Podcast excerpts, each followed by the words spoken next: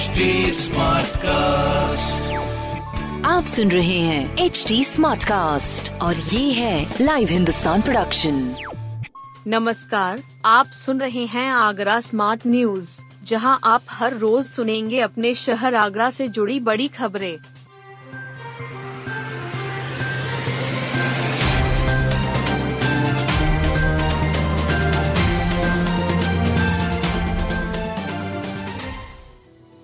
गर्मी बढ़ते ही लौटने लगे विदेशी परिंदे, सेंचुरियों में सन्नाटा। फरवरी में दिन का पारा बढ़ने से ताजनगरी की बर्ड सेंचुरियाँ वीरान होने लगी हैं।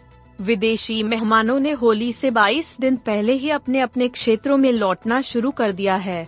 बड़ी संख्या में पक्षी दिखना बंद हो गए हैं। बता दें कि सर्दी में आगरा की जोधपुर झाल रामसर साइट की ठम सेंचुरी और चंबल सेंचुरी में बड़ी संख्या में देशी विदेशी पक्षी आते हैं। तीस हज़ार किलोमीटर का सफ़र तय करने के बाद पक्षी यहाँ आशियाना बनाते हैं। ये पक्षी मार्च के प्रथम सप्ताह तक अपने क्षेत्रों में लौटने लगते हैं। लेकिन, इस साल फरवरी मध्य में ही इनकी वापसी शुरू हो गई है। पक्षी वैज्ञानिक डॉक्टर के पी सिंह ने बताया कि वेटलैंड्स पर भोजन और पानी पर्याप्त है, लेकिन प्रवासी पक्षियों को 20 से 22 डिग्री सेल्सियस तक ही मौसम रास आता है। इस समय पारा 25 डिग्री से ऊपर जा पहुँचा है, इसलिए पक्षी उड़ना शुरू हो गए हैं। काटने दौड़ा बंदर तो विदेशी महिला ने अंगूर खिलाकर किया शांत। ताजमहल के पश्चिमी गेट पर जब कुछ बंदरों ने विदेशी महिला पर्यटक को काटना चाहा तो उससे प्यार से निपटा गया। महिला पर्यटक ने अपने पास रखे अंगूर बंदरों को खिलाने शुरू कर दिए। पश्चिमी गेट पर ये घटना देखने के लिए भीड़ भी इकट्ठा हो बंदर अंगूर खाकर शांत हो गए। बंदर महिला पर्यटक से कुछ कहे बिना ही वहाँ से चले गए। विदेशी महिला पर्यटक का बंदरों के साथ दुलार देखकर कुछ लोगों ने वीडियो बनाकर सोशल मीडिया पर वायरल कर दिया। वैलेंटाइन डे पर देशी दुल्हन ने विदेशी दूल्हे संग देखा ताज। वैलेंटाइन डे को स्पेशल बनाने की चाहे एक दंपति को सात समुंदर पार से ताजनगरी खींच लाई। विश्व के छह अजूबे घूम चुके दंपति ने वैलेंटाइन डे पर सातवें अजूबे ताज का दीदार किया। पुणे की रहने वाली धरती एक ट्रेनिंग के लिए लंदन गई थी। इसी दौरान वहाँ उनकी मुलाकात अमेरिकन निवासी क्लिंटन से हुई। ये मुलाकात प्यार में बदल गई। तीन साल पूर्व उन्होंने वहाँ शादी कर ली और एक दूसरे के साथ रहने लगे। धरती ने बताया कि रिलेशनशिप में दोनों ने विश्व के साथ अजूबे देखने का वादा किया था। वे अभी तक छह अजूबे को देख चुके थे। अंतिम उन्हें ताज देखना था। दोनों ने वैलेंटाइन डे पर ताजमहल में एक दूसरे से प्यार का इजहार किया। दीवाने आम के क्षतिग्रस्त हिस्से में पर्यटकों के जाने पर रोक। आगरा किले के दीवाने आम के क्षतिग्रस्त हिस्से में पर्यटकों के जाने पर रोक लगा दी गई है। यहाँ बैरिकेडिंग कर दी गई है। पत्थरों में दरारें पड़ने की एसआई द्वारा जाँच होगी। उसके बाद पता चलेगा कि किस कारण से ऐसा हुआ है।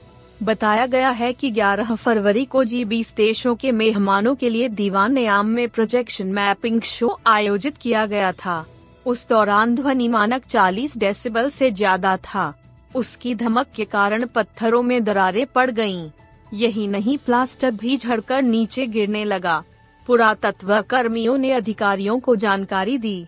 अब मामले की जाँच कराई जा रही है। अधीक्षण पुरातत्वविद डॉक्टर राजकुमार पटेल ने बताया कि फ़िलहाल दीवाने आम के कुछ हिस्से में बैरिकेडिंग लगाकर सैलानियों को प्रवेश से रोका गया है।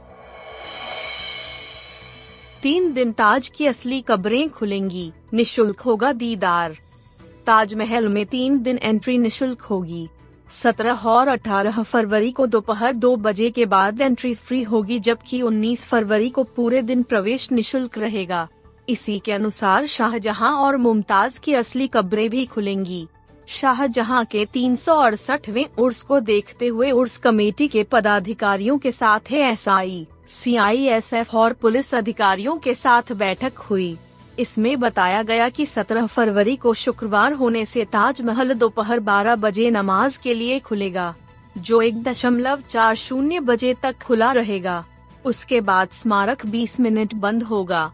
दोपहर दो बजे के बाद सूर्यास्त तक ताजमहल फिर से खुलेगा। असली कब्रों को भी खोला जाएगा। प्रवेश निशुल्क रहेगा। 18 फरवरी को ताजमहल दोपहर दो बजे से सूर्यास्त तक निशुल्क देखा जा सकेगा। असली कब्रों का भी दीदार किया जा सकेगा। 19 फरवरी को सूर्योदय से सूर्यास्त तक ताजमहल में प्रवेश निशुल्क होगा।